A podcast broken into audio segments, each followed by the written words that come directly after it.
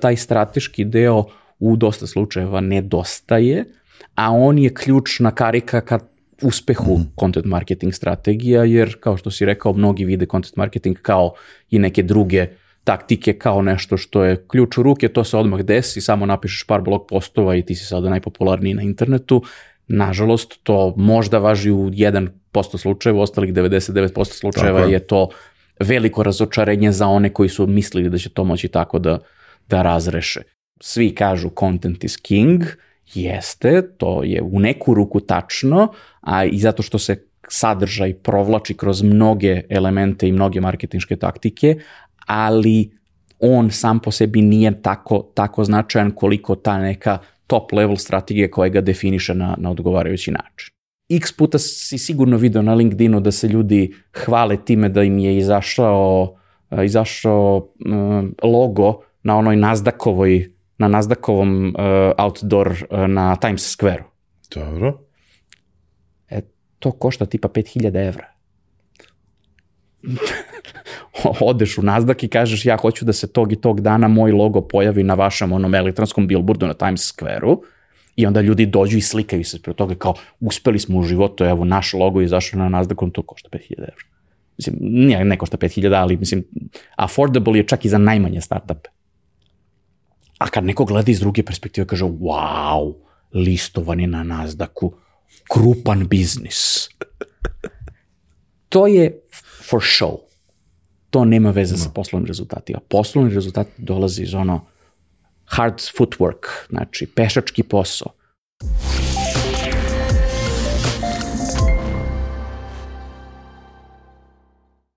Dragi prijatelji, gledalci slušalci, dobrodošli u novu epizodu podcasta Digitalk. Ja sam vaš domaćin, Vlada Kovač, danas imam veliko zadovoljstvo da za sagovornika imam svog višegodišnjeg prijatelja Vladimira Cerića.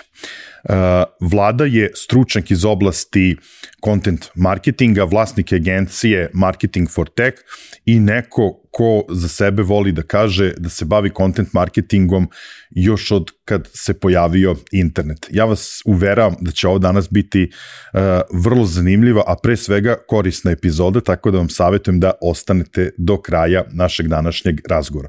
Pre nego što krenemo, naravno par onih uh, važnih napomena, za vas, uh, pre svega, ukoliko niste do sada, ja vas molim da se pretplatite na naš YouTube kanal, kliknite na ono zvonce kako biste dobili notifikaciju kada izađe svaka nova epizoda. Ukoliko imate bilo kakvu potrebu da nam se direktno obratite uh, sa nekom sugestijom, idejom ili kritikom, pišite mi na info.digitalk.rs, ja ću vrlo rado i vrlo brzo odgovoriti na svaku vašu poruku.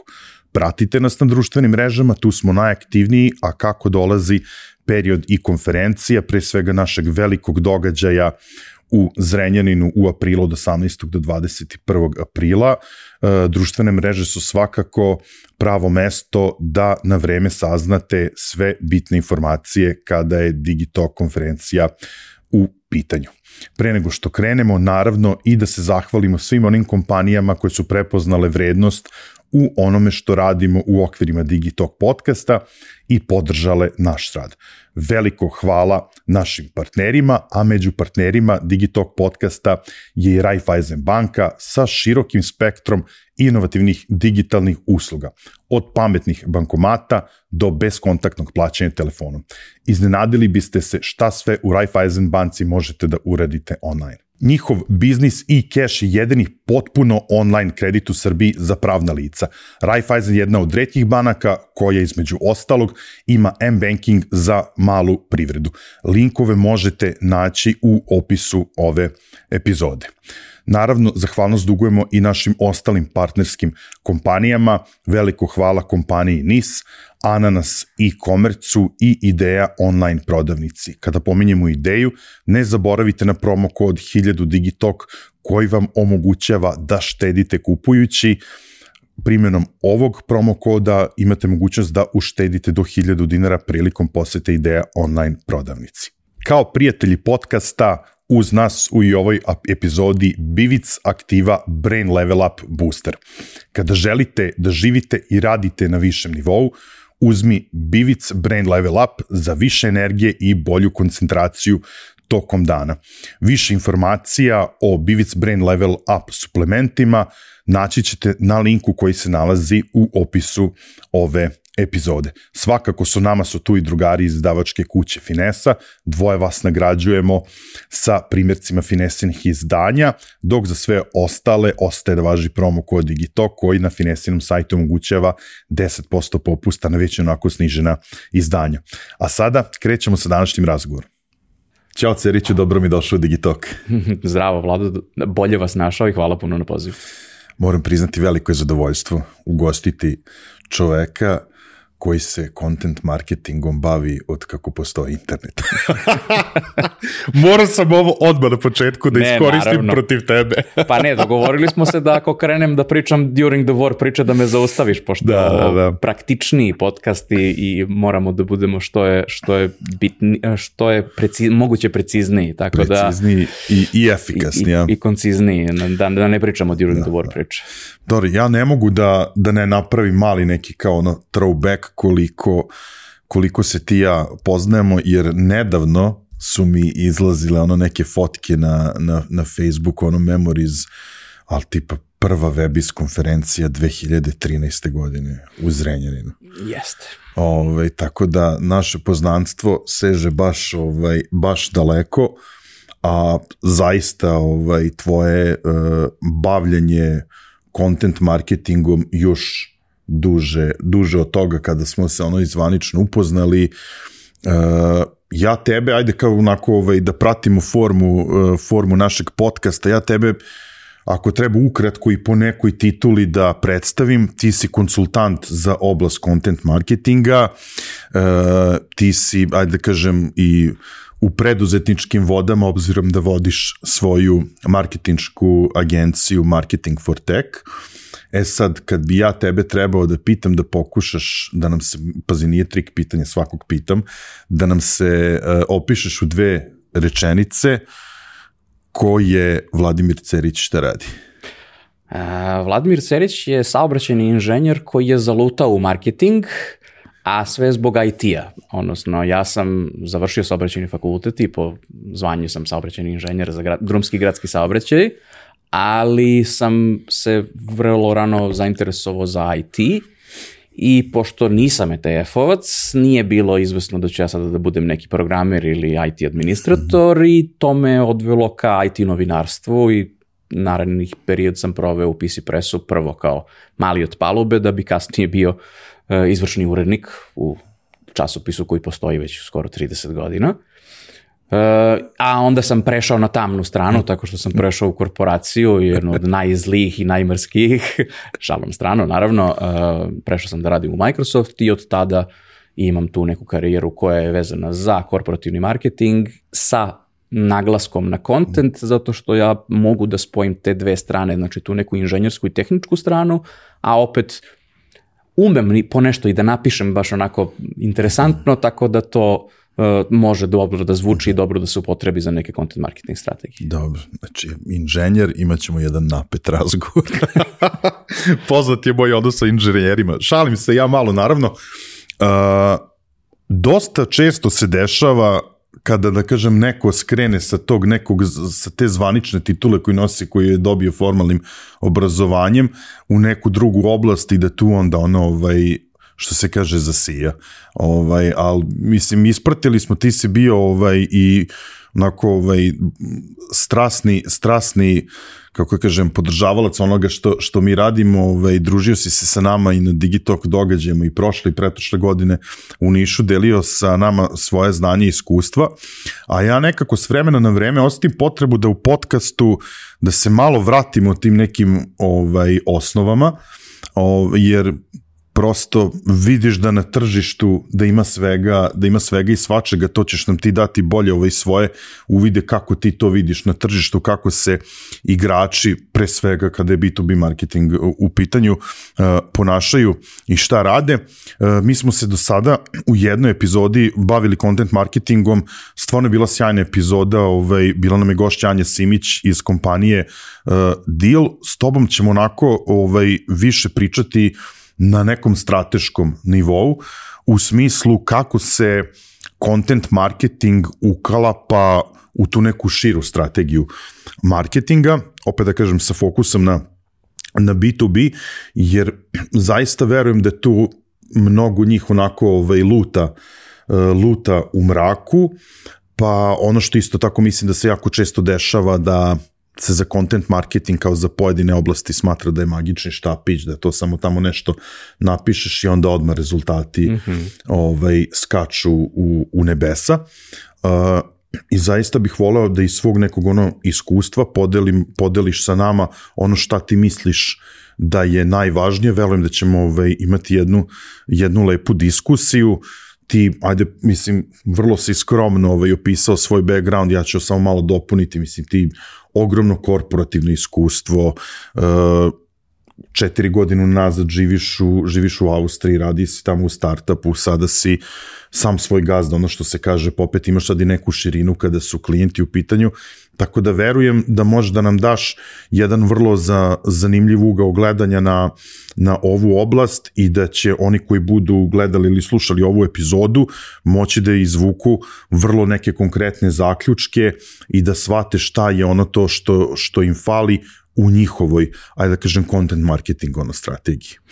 Pa, kada smo ti i ja razgovarali o tome šta bi moglo da bude potencijalna tema, ja sam pogledao podcast sa, sa koleginicom i ona je tu iznela neke vrlo korisne, praktične savete, operativne savete iz njenog ličnog iskustva i iskustva firme Dilo za koju radi, koja je globalna kompanija, tako da to jesu relevantne iskustva. Uh, Ja sam kao neko ko je očigledno sada starac foča od stotinu ljeta, hteo da se vratim korak unazad uh, više ka strateškim nekim elementima, zato što sam kroz moj rad i u Austriji i sa nekim klijentima iz inostranstva i iz Srbije video da taj strateški deo u dosta slučajeva nedostaje, a on je ključna karika ka uspehu mm. content marketing strategija, jer kao što si rekao, mnogi vide content marketing kao i neke druge taktike kao nešto što je ključ u ruke, to se odmah desi, samo napišeš par blog postova i ti si sada najpopularniji na internetu.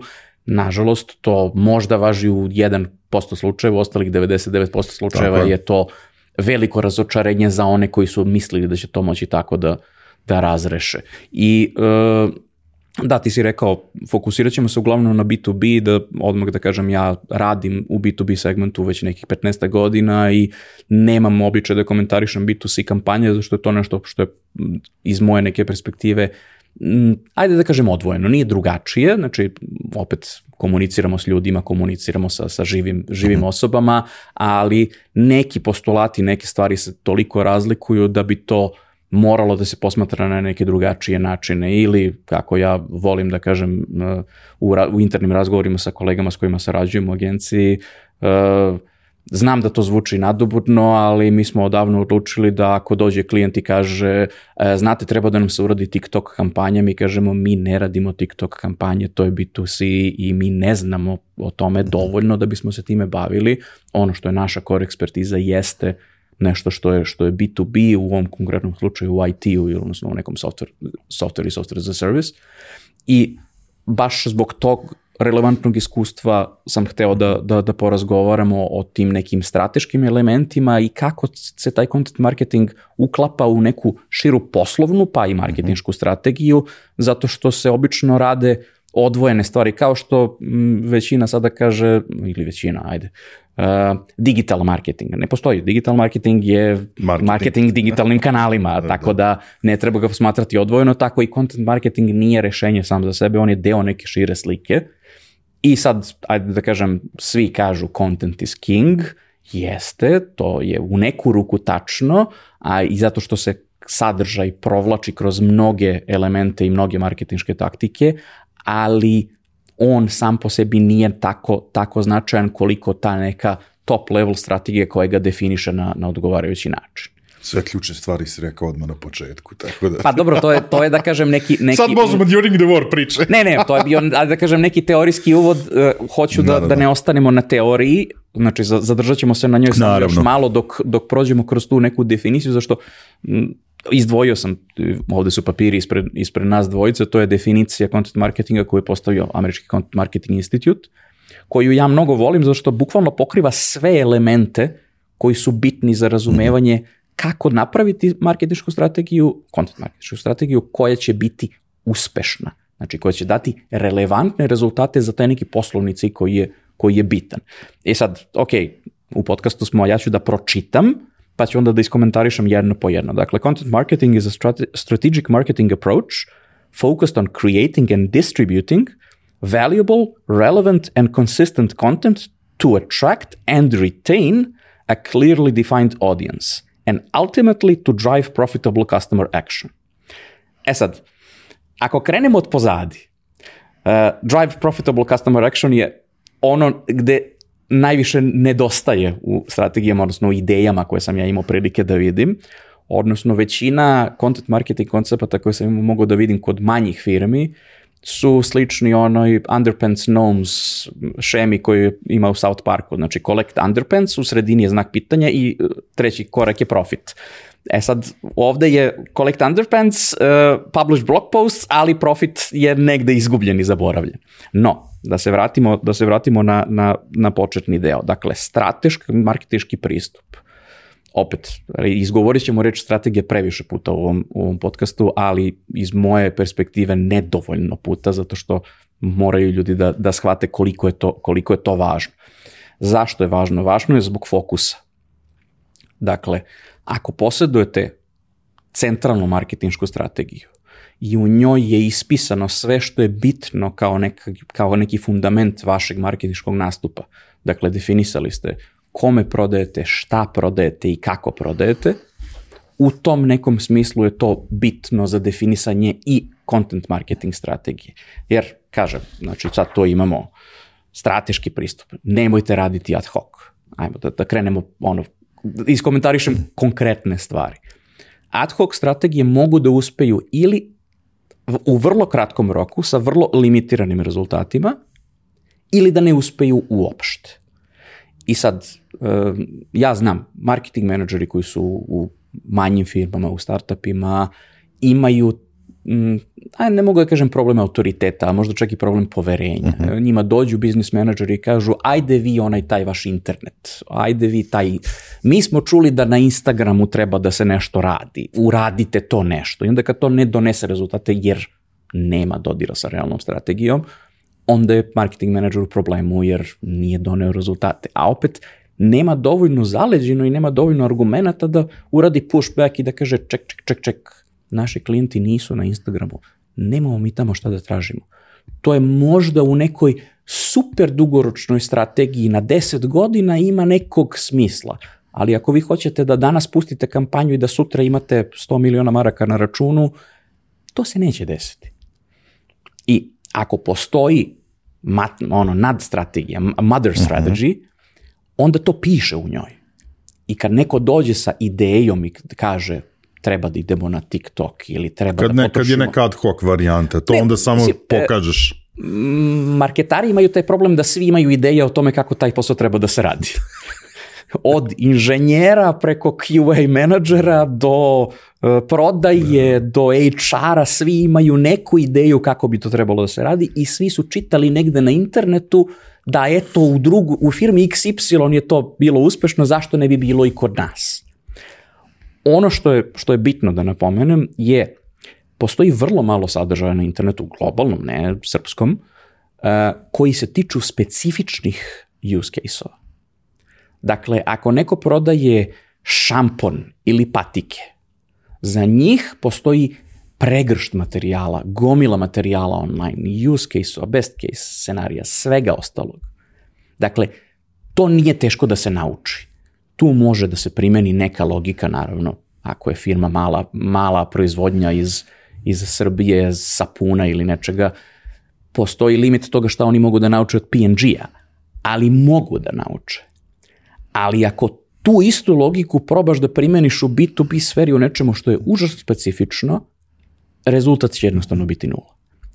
Ali je problem što nemaš gde ni da saznaš, jer ti ljudi koji rade to uglavnom nisu online, ne dele znanje toliko često i vrlo je teško naći referentan materijal za neku specifičnu industriju da čovjek kaže evo vidiš firma ista takva samo sa Novog Zelanda je uradilo to i to i to je njima snonilo super rezultate. Nema toga. I onda ljudi idu ovom mainstream varijantom i kad se ulupaju realno ili kad ulupaju neke budžete i ne dobiju nikakav return, onda su uz bunju. I sad, to je razlog zašto ti ja sad vodimo ovu, ovu diskusiju, odnosno vodimo ovaj razgovor, da ovo malo približimo i da razdvojimo šta je šta, šta ima smisla, šta nema smisla. Jer u principu marketing je hm, igra smisla. Znači, igra smisla, igra verovatnoći. Ništa nije izvesno, znači niko ne može sa 100% sigurnošću da kaže da će kampanja X doneti nešto odnosno na kampanju Y, može da donese bolje ili lošije. I igra je smisla u smislu jel to ima, jel to pije vodu, jel to ima smisla. Ako nema smisla, nemojmo da ga radimo. E sad, smisao može da bude ovako iz glave, a može da bude iz centralne marketinške strategije da je lepo napisan na papiru i onda kad dođe neko sa strane u firmu i kaže ja sam u prethodnoj firmi radio to i to, ajmo da radimo to ponovo, ti uzmeš pogledaš papir i kažeš mm, ne vidim da je to tu, možemo da probamo, ali to nam nije fokus. Fokus nam je LinkedIn, ne znam, online kampanje drugih tipova i tako dalje. E, ja sam od 2017. do 2018. radio u američkoj softverskoj firmi GFI Software, koja pravi rešenja za upravljanje mrežama i cyber security. Jedno od prvih pitanja na intervju sa njihovim CMO-om je bilo da li znaš za community i sad idu tri imena. Ja se u tom trenutku bavim IT-om već nekih desetak godina. Znao sam za jedan. Dakle, ova dva su čak i meni bila potpuno nepoznata. Njima je to bio core strategije. Ništa, a imaju i AdWords, ali core strategije je tu engagement sa zajednicom koja su, koji su korisnici baš tog konkretnog softvera. Sad, ok, sledeće pitanje je bilo, jel ćeš moći ti da se snađeš imajući u vidu, vidu tvoje korporativno iskustvo, na što je moj odgovor bio delimično šaljiv. E, uspešno se svađam s ljudima na internetu već 15 godina. Tako da mislim da ću moći i sa IT forumom da izađem na kraj, zašto imam dovoljno tehničkog znanja da mogu da odgovorim na, ne znam, 80% pitanja, za ostalo pitam sales inženjere, pa mi oni kažu.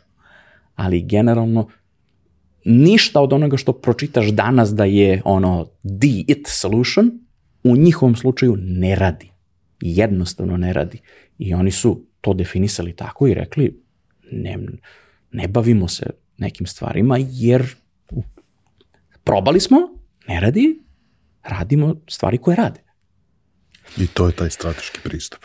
I to je taj strateški pristup. Kažem, uvek postoji taj neki sanity check uvek možeš da se pozoveš na dokument i da kažeš ček, ček, ček, ček. Jel to, jel se uklapa? Ako se uklapa, daj da probamo. Mm, feedback mog, mog menadžera, Amerikanca u toj firmi, je bio, kad sam izlazio iz firme, ja sam tražio exit intervju i on je rekao, ne, ne, kao ja sam jako zadovoljan, žao mi je što ideš i tako dalje, kao imam samo jednu stvar. Dobro. E, bio si previše oprezan u trošenju budžeta. Ja kao, dobro, to je sad malo cultural thing. Da, da sad znači, da kaže mi Smo, mi smo navikli na to da nemamo budžet ili da su nam budžeti ograničeni, a shvatam i hvala na feedbacku da. i trudit ću se da u buduće to, to adresiram na bolji način, ali on je bio fazonu, ja sam tebi dao 10k, potroši svih 10k, potroši 11, nemoj da potrošiš 7 i da kažeš, super, je ostvarili smo neki rezultat u skladu sa očekivanjima i sad ovih 3000, ne da. znam, raspodelite negde drugde. Ne, ne, ne, potroši 10 potroši 10. I to je neki learning, jer mislim, ta firma je trošila čak i u takvom okruženju uh, community engagementa, komunikacije na za forumima, zatvorenim forumima i tako dalje, oni su trošili na AdWords između milion i milion i uh, dolara mesečno. Znači, čak i u takvom okruženju AdWords ima svoju ulogu. Ali ne kao jedini kanal i ne kao primarni kanal. I zato kažem, smisao. Znači, does it make sense? Yes. Idemo. No. Sorry. Ne, neke stvari se ne rade i to je to. Jer u principu m, meni kada dođu potencijalni klijenti, kada radimo taj neki discovery, uh, najčešće je to line of conversation, ali znaš kako Microsoft, ti si radi u Microsoftu, kako IBM, kako, pa da, je li imate vi budžet da platite reklamu na Super Bowlu? Pa ne, naravno da nemamo. E, zašto diskutujemo o tom? Znači, ovo, gubimo, Zašto pitate za Microsoft i IBM? Ko, Da, mislim, ne igra to istoj ligi, žao mi je, a to činjenica da ja koristim sportsku referencu dovoljno govori da je to dovoljno, dovoljno urnebesno, jer ja sa sportom zaista nemam nikakvih, nikakvih dodira. Znači, bukvalno ne igra to u istoj ligi. Ajmo da vidimo šta u vašoj ligi ima, ima smisla, šta je realno, šta je možda potencijalno neki pocket of opportunity da se nešto, da se nešto uradi, ali da to ne bude sad nešto van mozga. Mm, Mislim, imali smo kampanje uh, za jednog klijenta, da ne navodim sada ime, uh, imali smo targeted outdoor kampanju u Londonu za vreme trajanja konferencije na kojoj se okupljaju ljudi koji su potencijalni klijenti. Znači, ne učestvuju na konferenciji, nemaju boot, nemaju, nemaju čak ni ono nikog prezent osim prodavaca, ali su svi elektronski billboardi u krugu od 2 km od tog venue ono, prekriveni njihovim oglasima. I to košta deseti deo toga kako bi koštao štand, Da, učešće na događaju. Tako i učešće i tako da. Rezultati su bili fenomenalni. A to nije sada nešto, mislim, kome prvo pada outdoor na pamet ako pričamo o software as a service? Nikome. Mislim, i to je neki content. Mislim, pričamo o advertisingu u ovom sad konkretnom Da, da, slučaju, da, ali jasno, mislim, jasno. I, to je, i to je neka vrsta sadržaja, okreni, obrni, to je to. Je to. Sad i ovo sve što si rekao, ovaj, sve to vezano za, za sadržaj, znači da mora da postoji ta jasna ideja šta se pravi, za koga se pravi, na koji način se distribuira on. distribucija je najbitnija stvar, zato što x puta sam bio u situaciji da moram da radim pushback klijentima koji dođu i kažu, a što ne napravimo XY, white paper, e-book, nebitno. Ja kažem, super, nema nikakvih problema. To je najmanji problem da se napravi. Mislim, najmanji problem. Šta ćete da radite s njim? Da li ćete da uložite 5000 evra da napravite neki collateral koji će da vam stoji na sajtu i koji niko nikad neće downloadovati. Pa da, ali kao šta ti predložiš? Ajmo da uzmemo sad da napravimo nešto za 3000 evra, pa da 2000 evra uložimo u promociju u neki content syndication, u neku promociju na portalima i tako dalje. Mislim sad, lupio sam cifre, naravno. Jasno, su, jasno, reda radi. To je, to je, neki, to je neki sistem. Dakle, ne, prvi osnovni postulat koji je definisan u ovoj definiciji Content Marketing Institute je e, sadržaj mora da bude, sad, kvalitetan je vrlo fleksibilna stvar. Mora da bude relevantan. To sam sad rekao, sad to sam više rekao, da li ću da te pecnem, ono, zato što mislim da je to posebno uh, osetljiva stvar danas. Kvalitet, odnosno relevantnost sadržaja. Znači, e, ono što je meni nekvalitetno, nekom drugom može da bude skroz ok.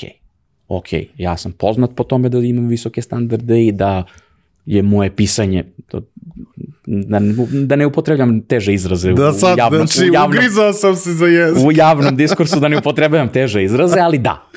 Znači, ono što ja smatram kao izuzetno kvalitetan kontent, to ljudi sad očitaju kao da je neko čudo, a ono što ja smatram da je bez veze, ljudima radi.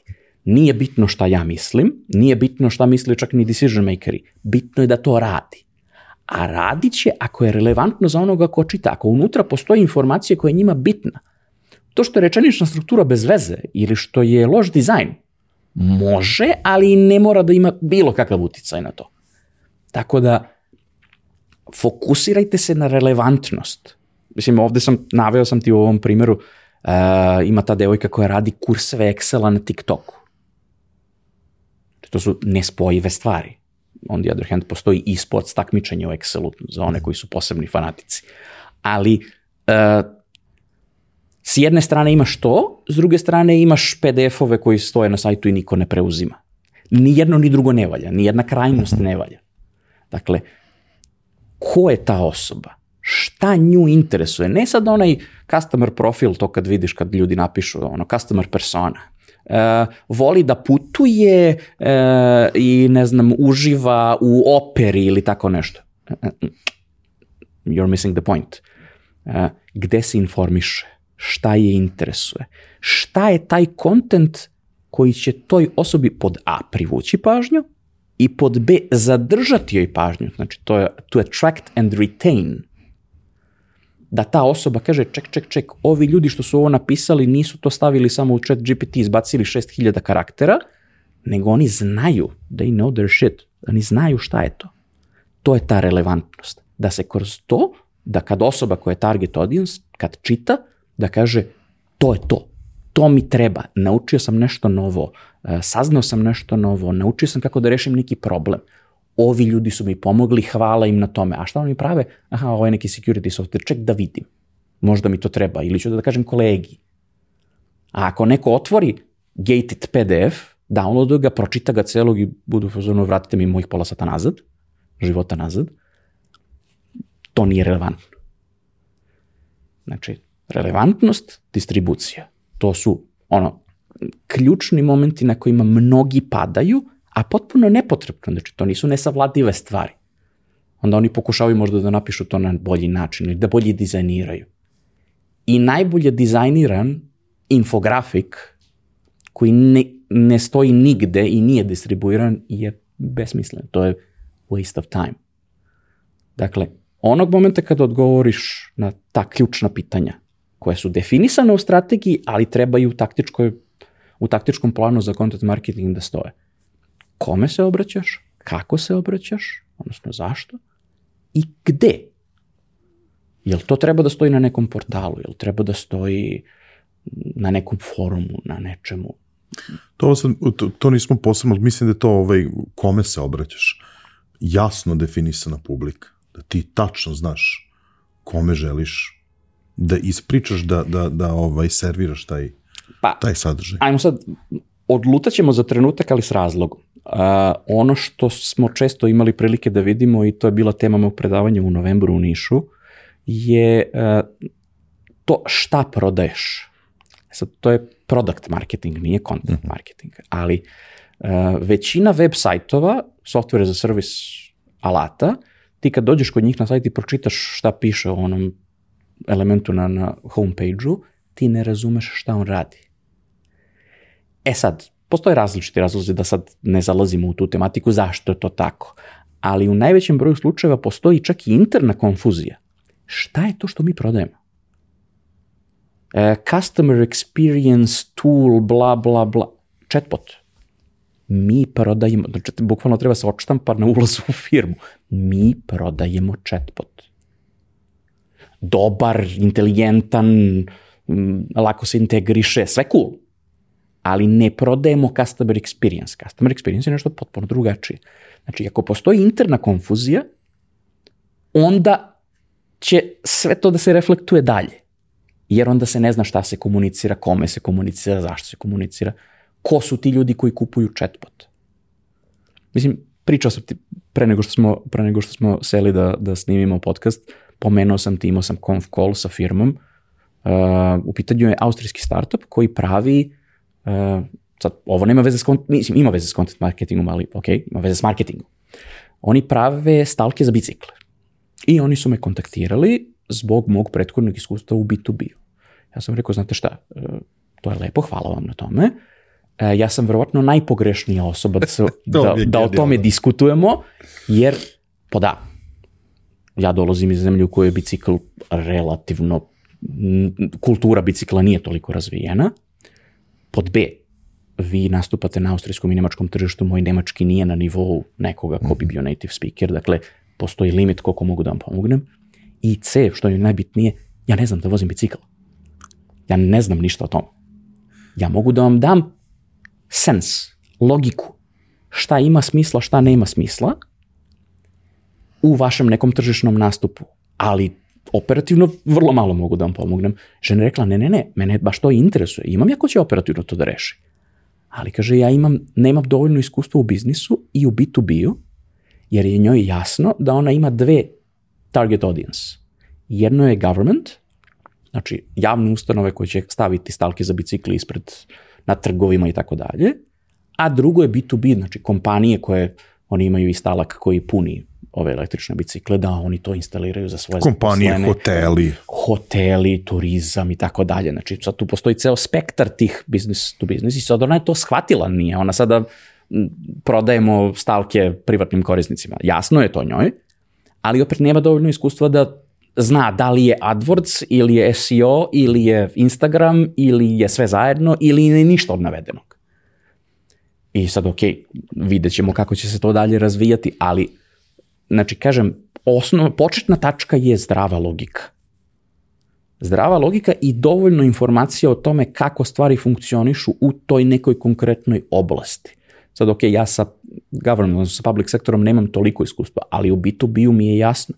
I ja sam joj odmah rekao kako može da pristupi kojim kompanijama koje imaju određene budžete za SDG, koji mogu da investiraju u neke javne investicije, to je bitno i za visibility, i za, za vidljivost tog startupa i tako dalje i tako dalje. Tako da, actually mogu da je pomognem.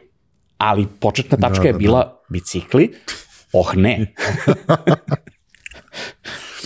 Da te vratim samo malo na početak, ono, pošto je to, ovaj, kad smo rekli da je i za content marketing da se kaže uh, da je čarobni štapić, znaš, ono isto kao, kao za employer branding, znaš, ono, to svi misle, znaš, kao imamo sad employer branding menadžera i sad će taj reši sve probleme kompanije. Isto tako, da kažem, ti neki marketinčki izazovi, pa kao sad ćemo sa content marketingom sve da rešimo. I onda se tu postavlja ono čuveno pitanje show me the money. Ovaj, mene sad tu interesuje koliko je važno u okviru te strategije postaviti cilj šta želimo uraditi sa tom nekom content marketing strategijom i sada ono, to kad, ovaj, kad sam već pomenuo tu frazu show me the money, kako se u celu tu sliku uklapa, uklapa profit? Um, Mislim da je to jako važno da ljudima objasnimo, zato što i kad smo, što ti kažeš pre nego što smo krenuli da snimamo, ti si delio sa mnom ono, na, ovaj, ne, neka iskustva, znaš kao, nešto može se radi, nešto ne može, to nešto što može, može, ali to je za pet godina, ono, znaš, znaš sad ti ovdje, pogotovo na našem tržištu, ovaj, znaš, kad nekom kaže sad ti to treba nešto radiš pet godina, pa za pet godina će to nešto, da, znaš, će te gleda, znaš, pet godina ko živ ko mrtav, da, da, to je jasno. morao sam da nalazim različite načine da kako da strancima objasnim taj moment, pošto oni imaju tu tendenciju da ali gde vidiš ti to za pet godina? Kažem, ja, ajmo mi da preživimo prvu godinu, pa ćemo onda da, da vidimo da, da, kako da. ćemo, do... mislim, super je, lepo je imati target na pet godina, ali da bi se stiglo do njega mora da postoji immediate target za prvu godinu. Um, ajmo ovako, Uh, daću posle i primjer, ali to što si pitao vezano za, za, za, za content marketing. Uh, odgovornost content marketing ili marketing menadžera je da u komunikaciji sa business decision makerima odredite targete. Uh, zavisno od toga se onda i upravlja očekivanjima.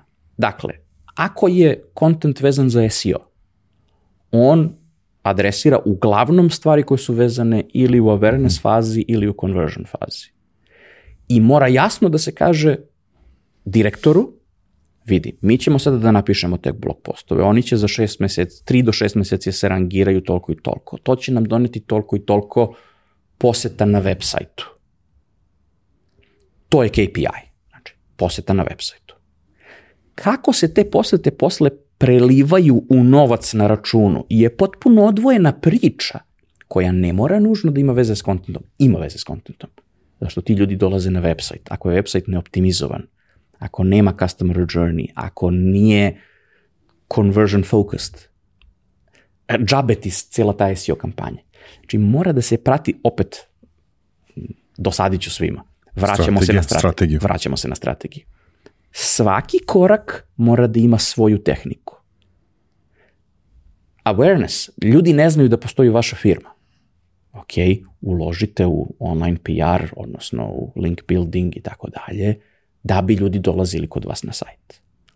Rešavate jedan po jedan problem. Ok, ljudi su došli na sajt. Niko ne, konvert, ne konvertuje. Ok, znači nešto nije u redu sa messagingom na web sajtu, sa flowom na web sajtu. Sad, nezgodno je kad imaš marketing tim od jedne osobe, pa ta jedna osoba mora u glavi sve. da drži da, sve. Da, da, da. da. Uh, content marketing je tu specifičan u B2B-u. Gomila stvari nije public. Nije javno dostupna. Znači, gomila stvari je iza zavese. Uh, content marketing menadžeri rade sales enablement materijale za, njihov, za njihovu prodajnu službu. To je ogroman posao, jako odgovoran, zašto od toga zavisi da li će da se zatvori taj posao ili ne. Taj posao može da košta milione. A opet s druge strane to je nešto što je nevidljivo. I niko se time ne bavi.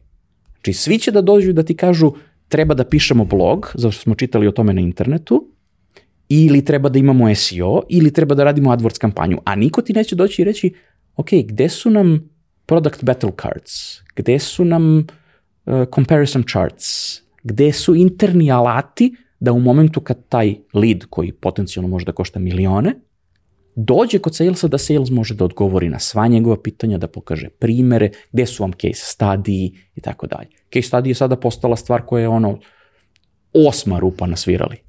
Ne bi smelo da bude. Znači, e, kad se gleda ceo put, onda se zna i kojim redosledom to ide. Jer besmisleno je ulagati u SEO i PPC, da se dovodi na sajt koji ne konvertuje, a opet s druge strane besmisleno je optimizovati sajt na koji niko ne dolazi. I tu dolazimo u tu neki, taj neki začarani krug, ali kažem opet, strategija, koraci i jasno definisano šta je bitno, šta je nebitno, da se razdvoji šta je bitno, šta je nebitno. Ovo nam je bitnije, uradit ćemo ga prvo. Ima mnogo mila stvari ima se uradi, ok? Website, nek bude neki basic website, ne mora bude mnogo komplikovan, ne mora bude mnogo ni lep, samo da radi. Uh, nije bitno kakva je mačka, samo je bitno da lovi miševe. Znači, to je, to je, taj, to je, taj, to je taj moment vezan za, vezan za website. Znači, bitno je da lovi miševe. E, pomenuli smo malo pre, mislim da je to bitno da, da pomenemo, e, vodi se velika diskusija oko u B2B, da kažem, marketing zajednici oko toga da li se treba pozicionirati za takozvane zero search termine. Dakle, napravio si neki proizvod koji je usko specializovan za neku industriju. Na celom svetu ima 10.000 ljudi koje to interesuje, koji su tvoji potencijalni kupci. Ok, imaš problem da ti ljudi saznaju da ti postojiš. To je awareness, to je ok. Ali, imaš neke ključne reči koje su spot on. To je to. To je tvoj proizvod. Jedan na jedan. Odeš u Google Keyword Planner, piše nula. Niko ne traži to. I sad, da li pisati blog postove i pozicionirati se za to ili ne? vraćamo se tri koraka unazad. Šta je poslovna strategija? Je li poslovna strategija da uzmemo lovu na brzinu ili je poslovna strategija 5-10 godina? Ako postoji 5-10 godina plan, dođeš i kažeš, ok, mi ćemo sada da napišemo ove blog postove. Oni neće doneti ništa u naredne dve godine. Je li to vama ok? Ako management kaže ok, radiš. Ako management kaže ne, ne, ne, imamo imamo preča posla. Ko će da brine za pet godina? Cool. Preča posla su AdWords, optimizacija sajta, SEO, druge stvari. Društvene mreže, šta god. Ali bitno je da postoji ta neka vrsta dijaloga između ljudi koji su operativci i ljudi koji su ono decision makeri, da i decision makeri razumeju AdWords donosi rezultate odmah, možda, SEO donosi rezultate 3 do 6 meseci, možda. Možda ni za 5 godina. Obrnuti primer, pomenuo sam ti, vraćamo se u advertising, ali je vrlo bitno kao kontrast ovome. Uh, gomila startupa oglašava, radi display kampanje, uh, čiji su oglasi koncipirani tako da su oni final conversion oglasi. Dakle, pretpostavljaju da ljudi koji su videli taj oglas na, ne znam, news portalu ili bilo čemu, već znaju... Znaju ko su oni i šta je njihov proizvod. I šta je njihov proizvod. I da je samo, samo treba da kliknu book demo now. Niko ne zna za vas. Ko ste vi? Znači, mora... Šta je redosled koraka? Redosled koraka je da ljudi van vaše uže porodice i prijatelja saznaju da postoji vaša firma i čime se ona dođe vola bavi. A čime se dođe vola bavi je definisano product marketing strategiji gde piše mi pravimo chatbot a ne pravimo AI-based experience for customers, bla, bla, bla, bla, bla. Dakle, mora da postoji neki, neki interni fokus da bi se prevazišli ti neki bazični Znači, ljudi padaju na bazičnim stvarima, ne padaju na naprednim stvarima. Nisu ni stigli do naprednih stvari. Ovo sa Zero Search Volume ti je napredna stvar. Jel radimo ili ne radimo? Ok, to je nice to have. Ajde možda da radimo malo, pa će nam to doneti u nekoj perspektivi. Ali šta radimo sad? Pa znaš, radimo display oglase. Mm, dobro, i to će nam doneti opet ništa. Ako radite display oglase mudro, da buildujete neki awareness. Možete da radite display oglase, to se radilo x puta. Radite display oglase za blog. Gurajte ljude da dođu na vaš blog da saznaju ono, 10 koraka kako da reše neki problem, pet načina da bla bla bla. Onda ih retargetujte sa display oglasima. E, zapanjujući je veliki broj slučajeva u kojima ovo što sam upravo mm -hmm. objasnio, s druge strane na aha, ja kao, ljudi, ja se ne bavim advertisingom. To je potpuno druga sfera. I to što sam vam rekao ste mogli da pročitate online. Nisam vam rekao ništa što je, ono, secret. Tako da, strategija. Šte, jel da radimo ovo? Ček da vidim. Vidim. Da pogledam u čitap, što bi rekli. Pogledam u čitap, e, ne radim. Hvala prije. Ili e, radimo, ali posle tačaka 1, 2, 3, 4.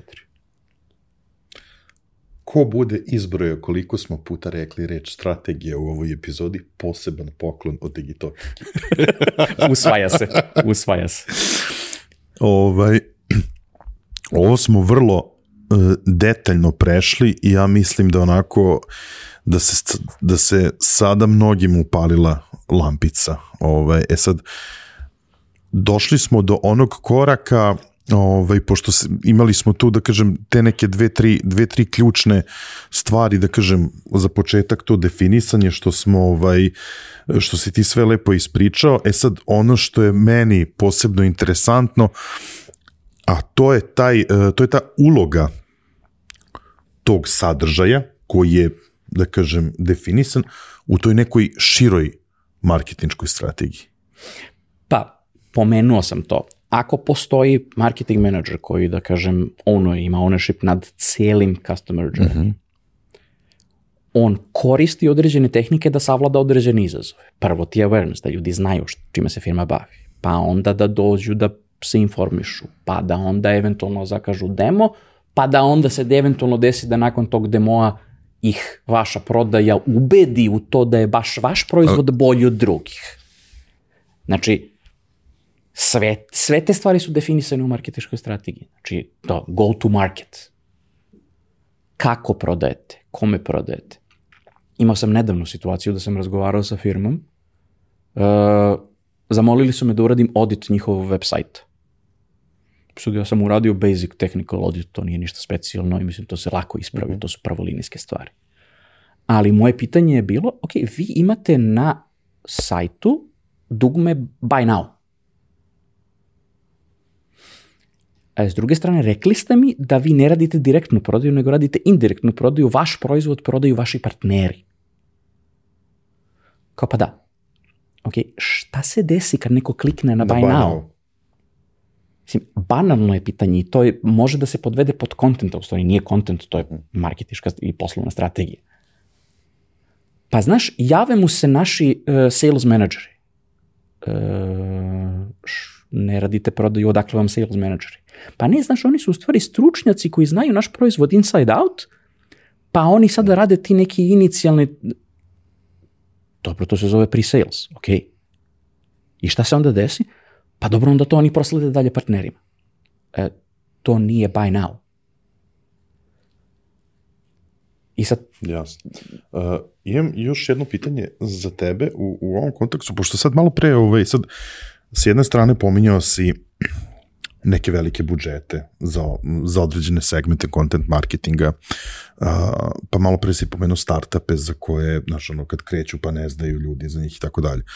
E sad, može da se desi da neko postavi pitanje kao, pa dobro, kao ok, ali kao ako smo mali startup, kako mi kao, ok, možemo da napravimo kao marketing strategiju, ali mi ne možemo da platimo i content marketing stručnjaka i agenciju ili stručnjaka za, za, za SEO. Koliko se tu stvari, da kažemo, na razlikuju, jer to zaista ovaj, potreban svaki ono element od toga ili je to opet u zavisnosti od strategije ili u zavisnosti od veličine kompanije? U zavisnosti od strategije. Znači, strategija definiše, odnosno poslovni plan, definiše Ne, zato što si Kome... ti rekao malo pre, izvini što te prekidam. Ne, ne, ne, sve okej. Okay. Ovaj kad si ti rekao, e, ja nisam pardon, ja se ne bavim advertisingom, znaš, ono, ti kažeš, ja, sam, ono, ja sam uh, content marketing konsultant. E sad, kad mi dolazimo do toga da je to taj neki o marketing, uh, da je to taj neki startup, koji je najbolji put da on dođe, da prosto da ne, da ne dođe u tu zamku, da prosto on neće, kaže, ok, hoću da radim strategiju, neću da radim ad stvari, hoću sve by the book, ali kao ne mogu ja da imam i advertising eksperta, i SEO eksperta i content eksperta. Jer postoji, da kažem, ono neki način, samo da fokusiraš samo na jedan segment. Ok, to je možda stvar koju sam ja naučio radeći za velike korporacije, koja očigledno nije toliko wildly known. E, u više navrata sam ljudima objašnjavao šta su to target account lists. Što sam ja mislio da je ono common knowledge, da to mhm. ljudi znaju i onda shvatiš da ne znaju. Dakle, ako radiš B2B u nekoj određenoj industriji, kor tvoje prodaje se sastoji u tome da ti imaš spisak firmi i ljudi u tim firmama po imence, bukvalno po imence, nad kojima radiš, ABM, targeted advertising i tako dalje. Dakle, uh, ne rešavaju se svi problemi oglašavanjem na Superbolu ili ispred televizijskog dnevnika. Za neke stvari to je ekstra. Za druge stvari to je potpuni fail. Nepotrebno je. Znači, nekad je bilo to, zakupiš reklamu pred TV dnevnik i billboard ispred kuće direktora i ti si završio posao. Kako će to se preslika u poslovne rezultate, vidjet ćemo kasnije down the road. Sad nema više tog vremena. Mislim, x puta si sigurno video na LinkedInu da se ljudi hvale time da im je izašao, izašao logo na onoj Nasdaqovoj na Nasdaqovom uh, outdoor uh, na Times Square-u. Dobro. E, to košta tipa 5000 evra. Odeš u Nasdaq i kažeš ja hoću da se tog i tog dana moj logo pojavi na vašem onom elektronskom billboardu na Times Square-u i onda ljudi dođu i slikaju se pre toga kao uspeli smo u životu, evo naš logo je izašao na Nasdaq, to košta 5000 evra. Mislim, nije, ne košta 5000, ali mislim, affordable je čak i za najmanje startupe. A kad neko gleda iz druge perspektive, kaže, wow, listovanje na Nasdaqu, krupan biznis. to je for show. To nema veze no. sa poslovnim rezultatima. Poslovni rezultat dolazi iz ono hard footwork, znači pešački posao.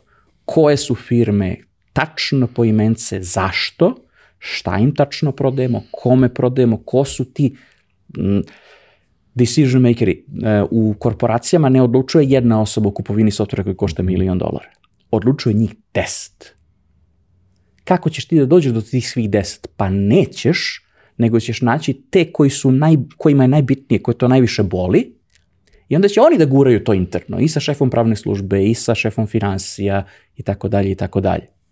Ali moraš da znaš ko su ti ljudi. Znači, ako prodaješ HR software, tebi je direktor HR-a ta osoba. Gde se kreću direktori HR-a? Idu po HR konferencijama, čitaju portale koji se bave employment brandingom. Ok, to je to. E, čitaju i Blitz ženu, da se ne lažemo. Ok. E, display banner na Blitz ženi, sad ja zvučim kao iz 14. veka, ok, boomer. Da, display banner na Blitz ženi. Ok. Znači, da vidimo ko su ti ljudi, da vidimo gde se oni kreću, šta oni rade, šta, what presses their buttons, i onda na osnovu toga da to adresiramo, a ne sad da mi izmišljamo. Znaš, bilo bi, bilo bi super ako bismo imali jako dobru viralnu kampanju na Instagramu. Jeste, bilo bi super, ali je nepotrebno. Imaš ove prethodne koreke koje možeš da završiš, zašto to, od toga ti zavisi posao. A to, kad budeš ima para za Instagram, samo teraj. Just go ahead ali do tada fokus. Fokus je vrlo bitna stvar, to je ono što sam vidio, vidio oko startupa, naročito kad krenu da rastu. Znači ne u onoj prvoj fazi. U prvoj fazi je ono, daj šta daš. Ali kad krene neki ozbiljniji rast, kad uđe Series A investicije, kad uđe Series D investicija, kad imaš mnogo love, neko ti upumpo 100 miliona na račun, idemo sad, Nasdaq. Ne.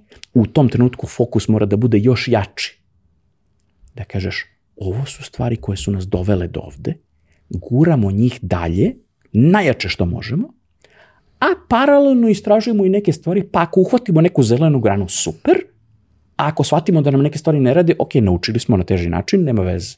Ali ne učiš na teži način kad imaš 10.000 dolara na računu i ufazono si svakih 100 dolara mi je bitno u što sam uložio. Znači, kažem, to e, kako se uklapa u širu marketinšku strategiju. Tako što imaš, za početak imaš marketinšku strategiju. Jer u njoj je definisano sve što ti treba ovde. Mar content marketing je taktika. On nije strateška aktivnost. On je jedan od načina da se reši neki od problema definisanih u marketinškoj strategiji. I samo kao tako ga treba posmatrati.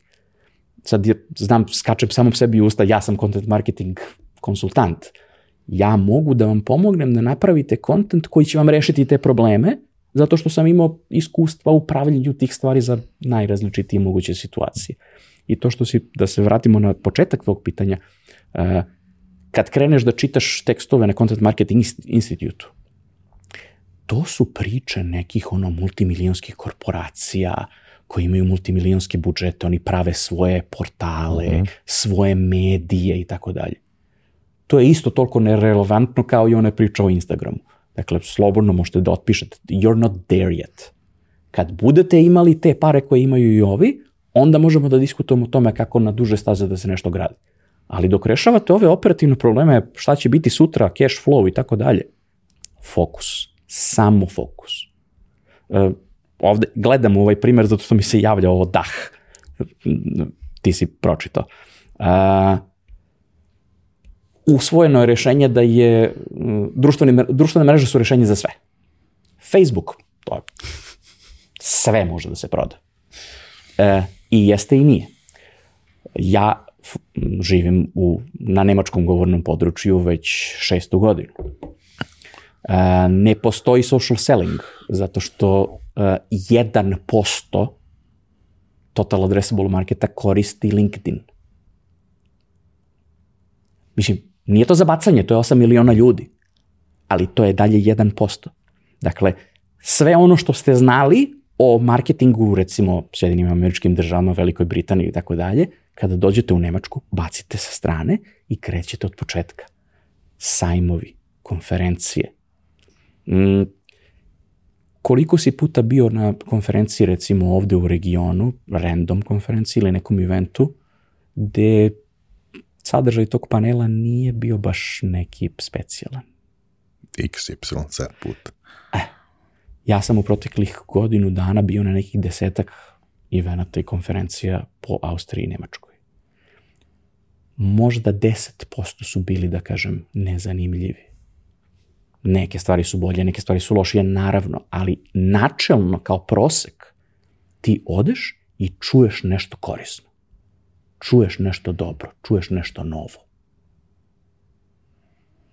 Tako da, ako mislite da eventi ne rade, moram da vas ispravim. A opet, i event nije content marketing, naravno, ali opet s druge strane na njemu se koriste neki od kolaterala koje praviš. Brošure, Tako je, da. dizajn štanda je neke vrsti emitovanja kontenta, kako ti je dizajniran štand, kako privlači pažnju, šta je to što deliš posetiocima i tako dalje. To će sad da bude boomerski primer, ali ajde. E, pretprošle godine na Digitoku u Nišu smo pričali o content ja sam pričao o content marketingu i naveo sam primer iz davne praistorije, moje pro, poslovne praistorije, kada sam radio u PC Pressu, kada smo pravili uh, specijalno izdanje za sajam Cebit. To je 2005. godina. Dakle, 20, pričamo o 20 godina. Pazi, vrti mi sveće u glavi kad se rekao cifru. I sad, I sad ljudi su u fazonu, ma daj, to je sve davna praistorija. Metodologija je bitna samo sredstvo nije bitno, metodologija je bitna. Mi smo išli na sajam da pregovaramo advertising budžete za časopis sa firmama kao što su West End Digital, uh, Asus, Gigabyte, znači veliki proizvođači hardvera. hardvera. I dan danas. I naša teza je bila da je naš časopis kvalitetniji od ostalih kompjuterskih časopisa. Kako ćemo to da pokažemo kada je časopis na srpskom? Pa dobro, odštampat ćemo limited edition na engleskom. I podelit ćemo marketing menadžerima da oni mogu da otvori, da pročitaju i da vide njihovu opremu u testovima i da kažu, ok, ovi ljudi, to. E, relevantnost, šta smo rekli ono na početku? Relevantnost. Ti pročitaš to i kažeš, e pa ovi, ovi tekstovi su stvarno dobri. Možda bi trebalo ipak da investiramo u oglašenu kampanju kod ovih ljudi, a ne kod ovih ljudi. E, taj projekat je bio glaring success, jer smo mi došli sa duplo više ugovora nego što smo planirali i u odnosu na bilo koju drugu redakciju koja je tada, tada bila. Dakle, taj primer, koliko god bio bumerski i star i print i niko ne zna više ništa o tome, je idealna ilustracija toga kako, kako to funkcioniše. Znači, mi smo napravili relevant, imamo dobar distributivni kanal, e, štampali smo u digitalnoj štampi, svaki je bio personalizovan. Mi smo znali s kim se sastajemo i samim time svaka osoba je dobila odštampani primjerak sa svojim imenom, nije mala stvar, naravno u tom trenutku, pročitao je, video je, bilo je relevantno, attract and retain for a commercial cause. Dakle, pokrili smo bukvalno sve ono iz definicije, to se tada nije zvalo tako. Da me neko tada pitao je li to content marketing projekat, ja bi bio ono, šta pričati. Ali evo, danas sa 20 godina distance, vidimo da je to to. A kako smo mi došli do toga? Tako što smo sedeli i razmišljali šta ima smisla da se uradi. Šta smo radili prethodnih godina? Pošalješ, doneseš media kit. Svako donese media kit sa cenovnikom. Nobody cares. Relevantnost. Relevantnost, kanal i eto, eto rešenje i eto uspeh. Tako da, kad se, kad ljudi setnu i kažu, imamo neki problem, rešavamo konkretan problem, ne, reša, ne, ne pišemo blog post radi pisanja blog posta. Uh, imao sam nedavno situacije sa, sa nekim potencijalnim i bivšim klijentima, da, ok, više niko ne veruje u pisanje bilo čega, imaš chat GPT, upotrebi chat GPT, nobody cares. Ok. E, to je sve super ako prodaješ sapun i patike. Jer na internetu ima dovoljno materijala iz kojeg chat GPT može da izvuče podatke da napiše taj tekst da bude sasvim okej. Okay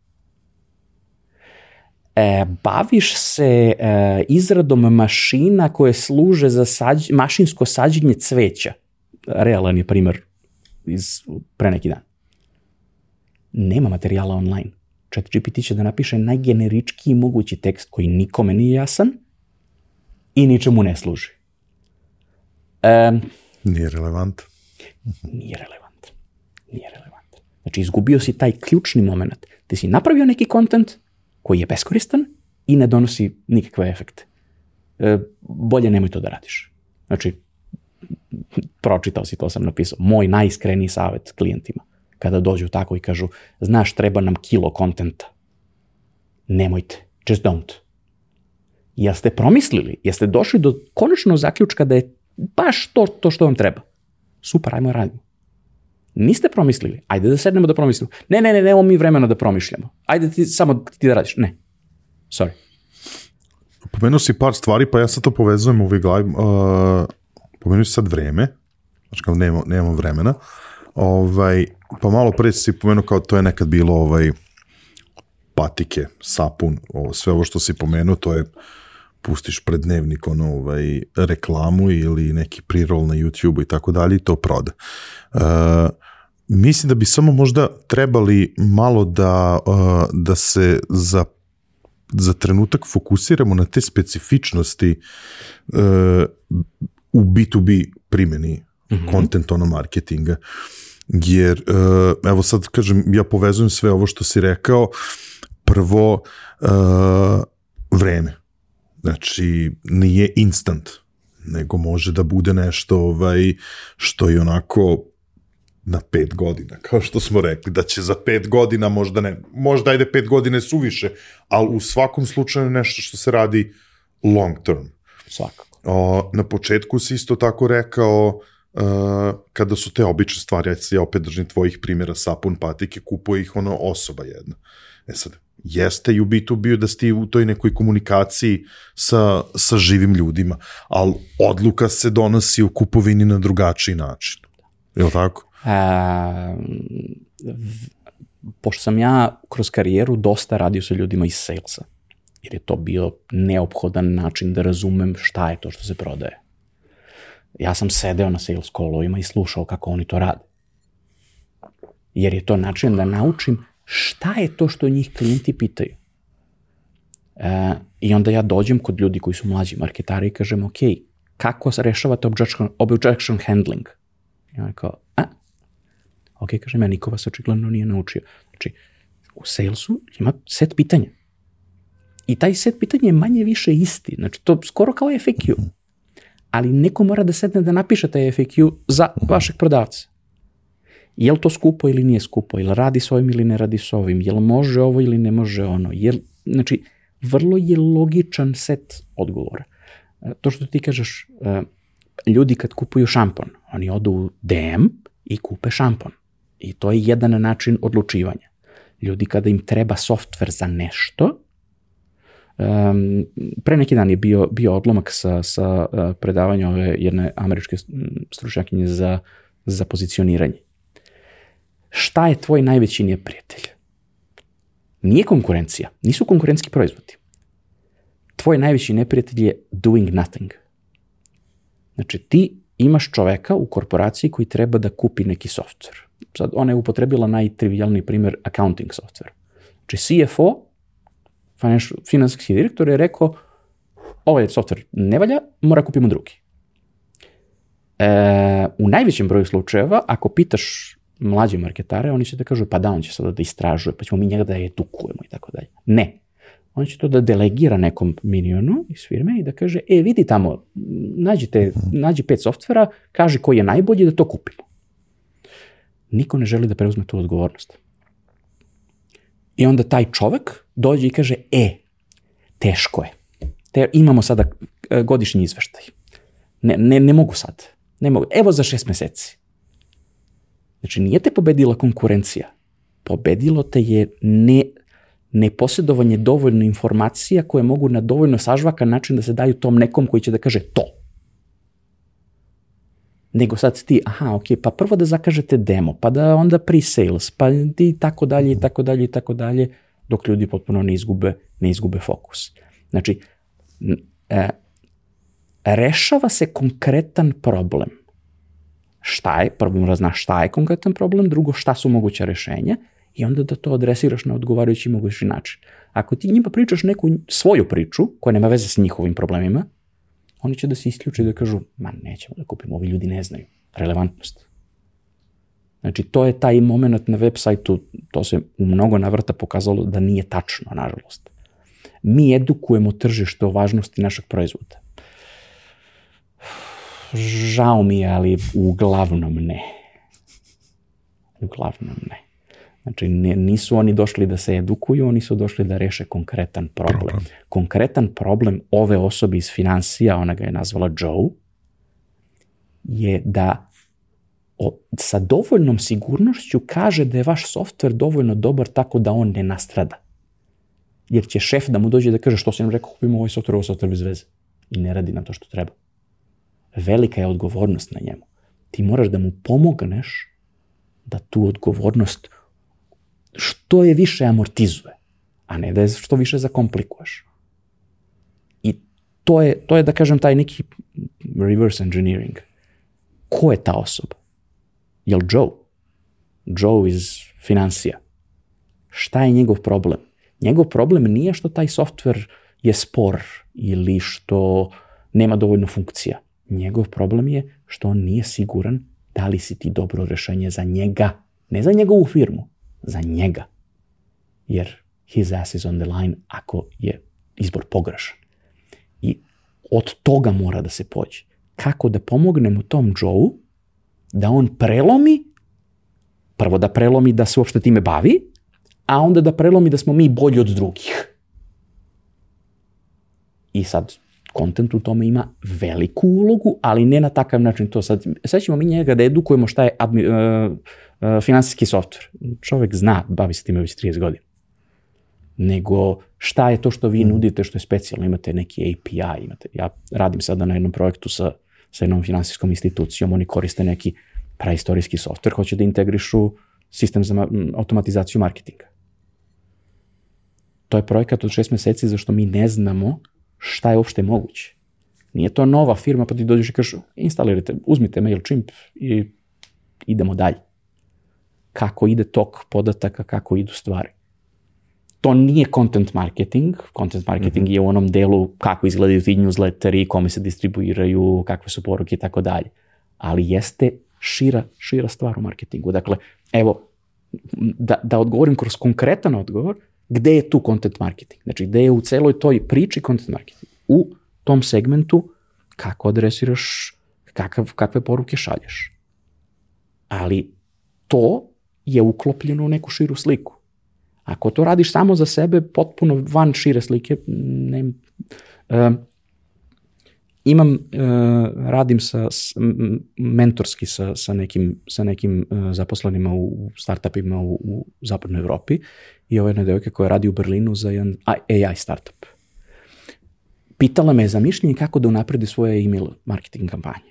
Ja kažem, m, pošalji mi kampanje da vidim i pošalji mi rezultate.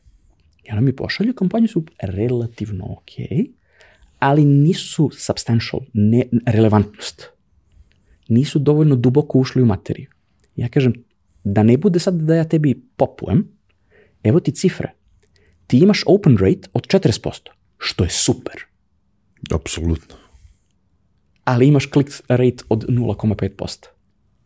Znači, nije problem u kampanji, problem je u kontentu jer nisi dovoljno ušlo u materiju. Pitaj inženjere da ti objasne koliko god mogu i onda to nešto što su ti oni objasnili probaj da pretočiš u neku formu. To joj niko nikada nije rekao. Ona je bila, ono, kao, u, nisam znala da se to tako radi. Pa kao, a kako si mislila drugačije? Pa ne znaš, ja to promislim, pa kažem ja, ali ti nisi inženjer, ti ne znaš o tome. Mislim, ne znam ni ja. I ja pitam, ali ja sam inženjer i novinar, pa znam šta da pitam, a onda znam i to da napišem da to bude okej. Okay. Ali ako ne, ko, šta, šta ja mogu da znam o mašinama koje sade cveće? Mislim, ima zupčanik big deal. Ali moraš da pitaš te ljude i oni će vrlo rado to da ti objasne. In so many detail. I onda ti iz toga izvučeš nešto i staviš i onda taj njihov counterpart, njihov parnjak s druge strane kada otvori taj newsletter i kaže u ovi znaju šta rade, ajmo.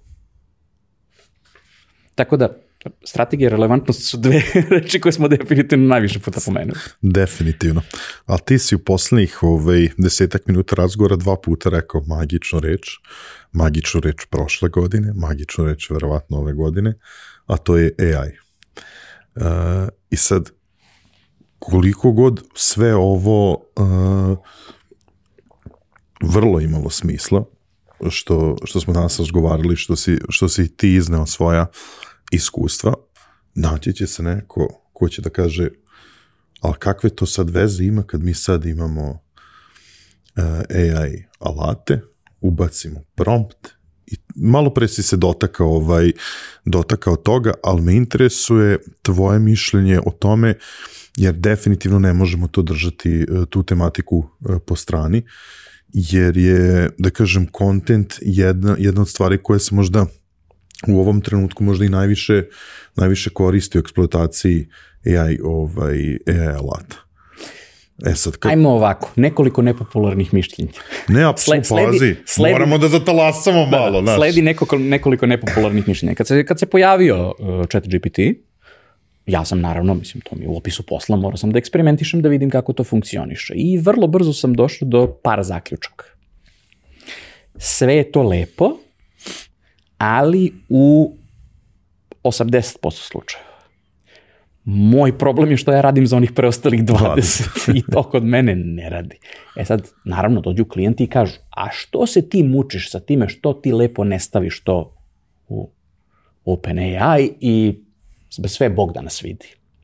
I onda ja dam primer. Um, I to vrlo brzo im dam primer iz njihove konkretne prakse. Kažem, evo, ja sam sad ovde napisao query od pet redova. Znači, bio sam najdetaljniji mogući. Vi uzmete, pročitate ovaj tekst. Kakav je vaš feedback? Ovaj tekst je sranje. Inženjerski pristup. Šta je LLM, odnosno Large Language Model na kojem se zasniva ChatGPT?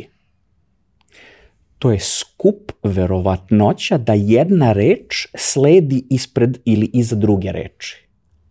on ne razume kontekst. I on može da napiše tekst koji se razvuči super, ali ne znači ništa, jer nema značenje. To je jedna stvar. I druga stvar, LLM je zavisan od toga koliko sam mu inputa dao. Ako on nema dovoljno inputa, on ne zna o čemu ti pričaš. Znači, on je as intelligent as the data that you feed him. Znači, kao podaci s kojima si ga nahranio. Ako ga nisi nahranio ili ako si ga nahranio s džubretom, džubret će da izaće s druge da. strane. I ljudi koji nisu tehnički, da kažem, potkovani, potkovani recimo, ne znaju to. Oni misle da je on inteligentan. Oni misle da je on HAL 9000. E, nije. To je to nepopularno mišljenje. Znači, da. super je, korisno je za neke stvari, korisno je za ideation, za content, da ne bi se sad trošilo previše vremena na keyword research, mm. na topic research i tako dalje. Za te neke stvari kao prečica, super.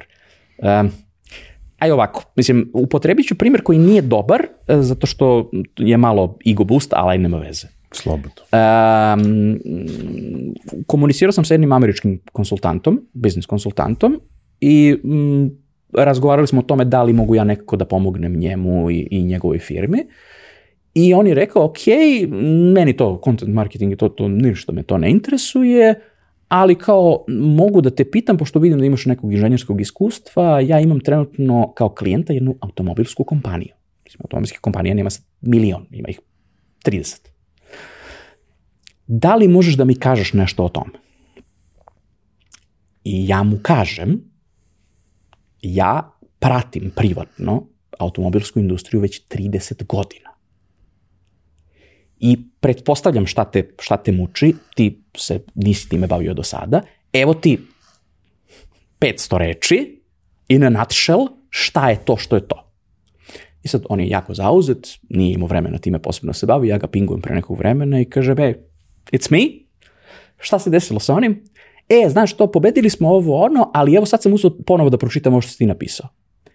Meni je trebalo četiri meseca da dođem do tačke, da dođem do potpuno identičnih zaključaka koji si ti meni poslao u mailu koji ima tri pasusa. Pa kažem ja, to je onih 30 godina. Znači, on je mogao da pita chat GPT da mu kaže manje više to isto, ili da mu kaže nešto pa da on iz toga izvuče neke zaključke. Ali okreni, obrni, ne vredi. Znači, subject matter expertise, relevantnost je ono na čemu se dobijaju te razlike.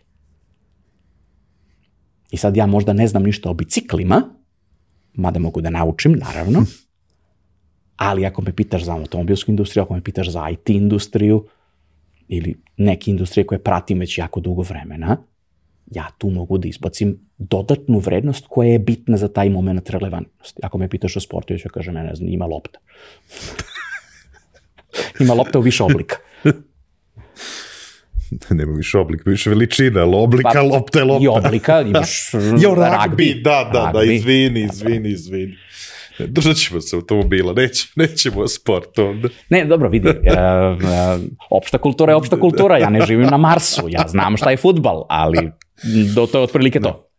Če, nemoj sad oko toga, bre, pa nije američki futbol, mislim, nije, to je ragbi, bre. To ja, da, futbol, ragbi, da. Hmm. Ovaj, jako mi bilo ovaj, drago da smo kako da kažem, koliko god da si možda ovaj, rekao da će biti nešto nepopularno i to, ali e, suštinski se u najvećoj meri slažemo kada pričamo, pošto veliki broj razgovora u poslednje vreme gde možemo da uvežemo uh, tematiku veštačke inteligencije, sagovornici sve to otprilike na ovoj liniji koje si, koje si sad rekao. Tako da evo sad, sad možda imamo da ovaj, imamo tu reč, ono relevantnost koju možemo da, da kažem da bude univerzalno, da, da, da relevantnosti fali um, moment sa kontentom.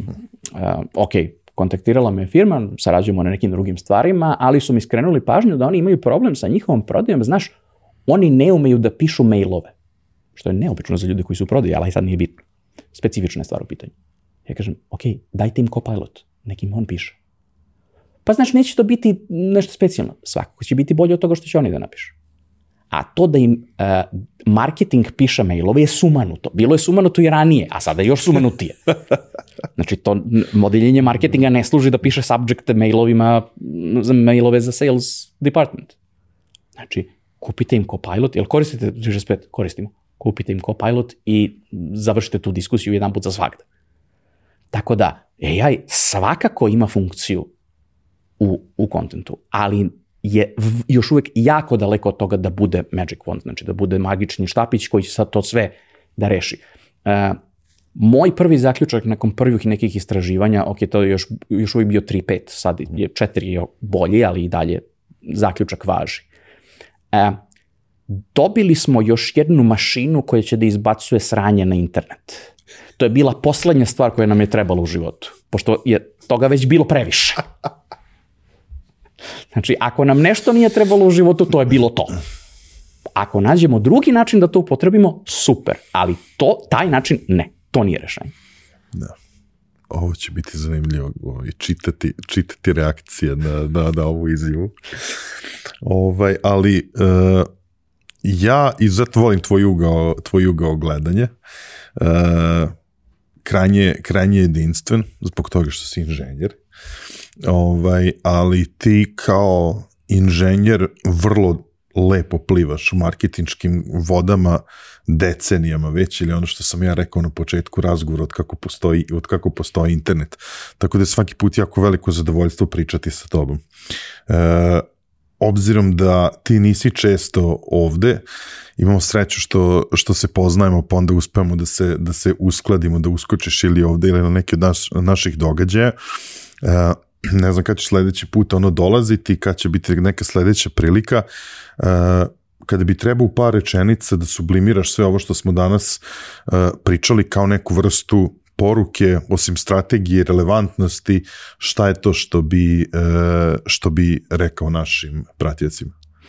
Um, pa, mislim, pomenuo sam to već, ali ajde da probam da, da, da to sklopim u jednu rečenicu. Um, šta god da želite da uradite, je ok ako ste sigurni da ste dobro promislili.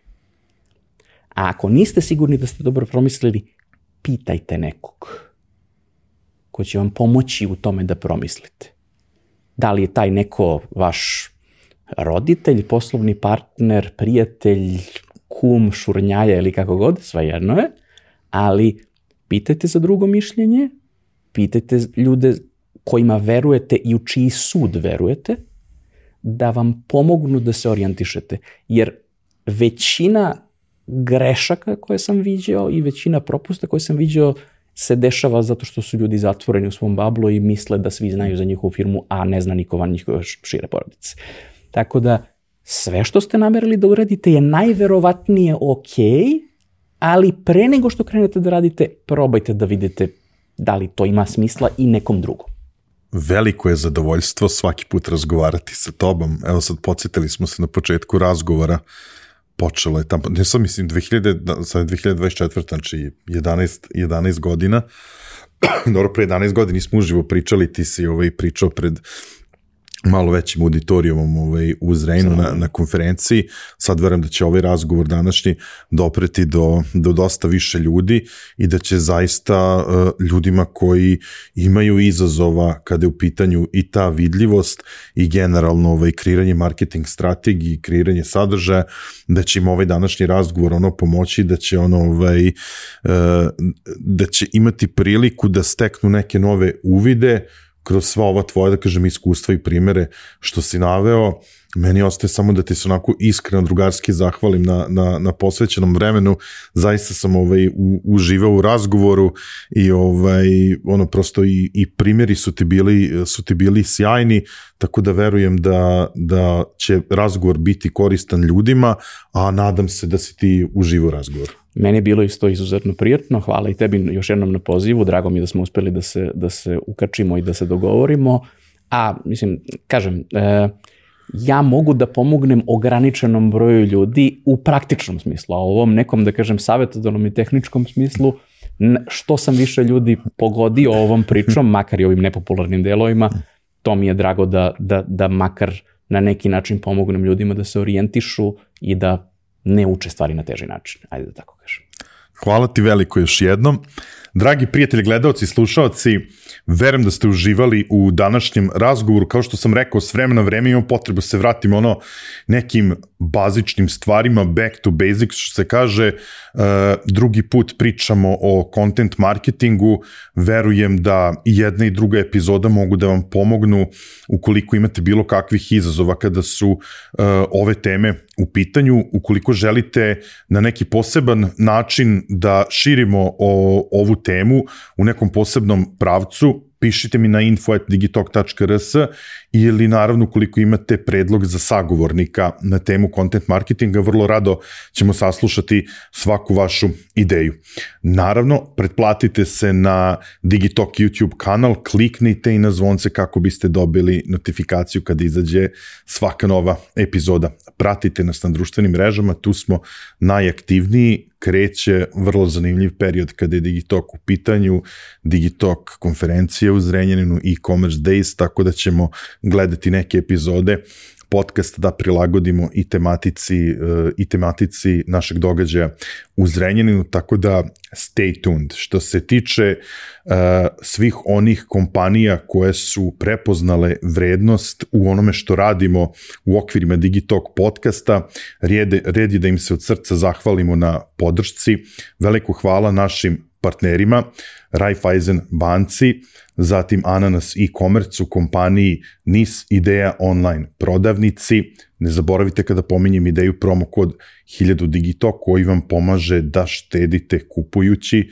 Ovaj promo kod omogućava vam da uštedite do 1000 dinara prilikom kupovine u Ideja online prodavnici. Sa nama su naravno i naši prijatelji.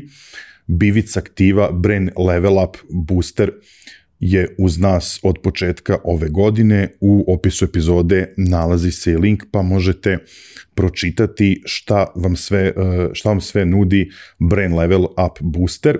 Takođe, izdavačka kuća Finesa je sve vreme uz nas. Dvoje vas koji budete prvi komentarisali na ovu epizodu nagradit ćemo sa dva primjerka Finesinih izdanja. Moram da napomenem još jednom specijalan poklon za one koji se usude da prebroje koliko smo puta pomenuli reč, e, reč strategija u, u ovom razgovoru, a za sve vas ostale naravno ste da važi promo kod Digito koji na Finesinom sajtu omogućeva 10% popusta na već onako snižena izdanja. Toliko za ovu epizodu, vidimo se naredne nedelje. Ćao!